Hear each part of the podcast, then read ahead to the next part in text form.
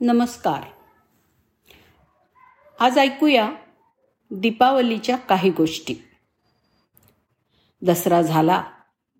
दीपावली पण आता संपते आहे.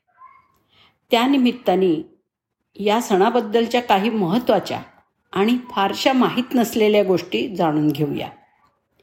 दीपावली हा सण भगवान रामचंद्रांच्या चौदा वर्षांच्या वनवासानंतर ते अयोध्येला परतण्याचा उत्सव म्हणून साजरा केला जातो.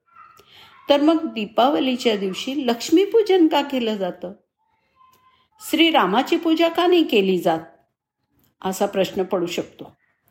पण त्याचं असं आहे की दीपावली हा सण दोन युगांशी म्हणजेच सत्ययुग आणि त्रेतायुग यांच्याशी जोडलेला आहे.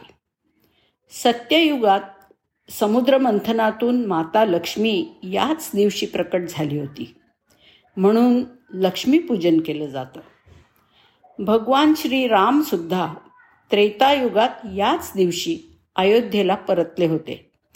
त्यावेळी अयोध्यावासियांनी लक्षावधी दीप प्रज्वलित करून आपल्या भगवंताचं स्मरण केलं होतं. म्हणूनच या सणाचं नाव दीपावली असं आहे. म्हणूनच या पर्वाची दोन नावं आहेत. लक्ष्मीपूजन हे सत्ययुगाशी संबंधित आहे आणि दुसरं दीपावली हे त्रेतायुगातील प्रभू श्रीराम आणि दिव्यांची आरास याच्याशी संबंधित आहे. दीपावलीची आणखी एक रंजक गोष्ट आहे. लक्ष्मी आणि श्री गणपती यांचं आपापसात काय नातं आहे? आणि दीपावलीमध्ये या दोघांचं पूजन का केलं जातं याबद्दलची ही गोष्ट आहे. लक्ष्मी जेव्हा सागर मंथनामध्ये सागरातून वर आली आणि तिनं भगवान विष्णूंशी विवाह केला तेव्हा ती सृष्टीच्या धनाची आणि ऐश्वर्याची देवी बनली.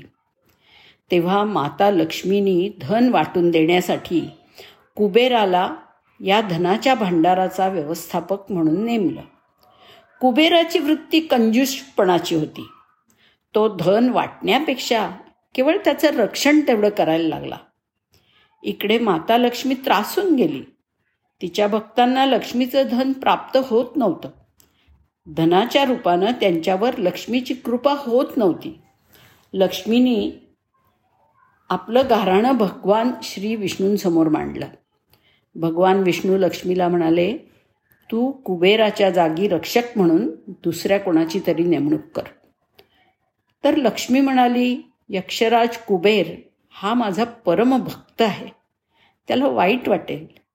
तेव्हा भगवान विष्णूंनी लक्ष्मीला सांगितलं की तू श्री गणपतीच्या दीर्घ आणि विशाल बुद्धीचा त्यासाठी वापर कर. मग लक्ष्मीनं श्री गणपतीला सांगितलं की कुबेर धनभांडारातील धनाच्या रक्षणाचं कार्य करील. आणि तू धनाच्या भांडारातलं धन भक्तांना वाटून द्यायचं काम करावंस. श्री गणपती तर महाबुद्धिमान. तो म्हणाला देवी मी ज्याचं नाव तुला सांगेन त्याच्यावर तू कृपा कर. त्यासाठी तू मला विरोध करायचा नाहीस. लक्ष्मीनं गणपतीची ही मागणी मान्य केली. तेव्हापासून श्री गणेश लोकांच्या भाग्यातील विघ्न किंवा अडचणी यांचं निवारण करण्यासाठी त्यांच्यासाठी धनभांडाराचं दार उघडायला लागले. कुबेराकडे केवळ धनभांडारावरती पहारा करण्याचंच काम शिल्लक राहिलं. गणपतीची उदार बुद्धी बघून लक्ष्मीनं आपला मानसपुत्र असलेला गणेश याला अशी विनंती केली की ज्या ठिकाणी ती आपला पती श्री विष्णू यांच्यासोबत नसेल तेव्हा पुत्रवत असलेला श्री गणेश तिच्यासोबत असेल. दीपावलीत लक्ष्मीपूजन असतं कार्तिक अमावस्येला.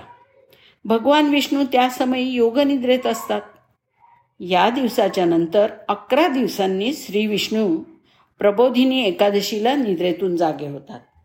लक्ष्मीला नेमकं याच काळादरम्यान पृथ्वी भ्रमण करण्यासाठी म्हणजे शरद पौर्णिमा ते दीपावली या काळामध्ये यायचं असतं.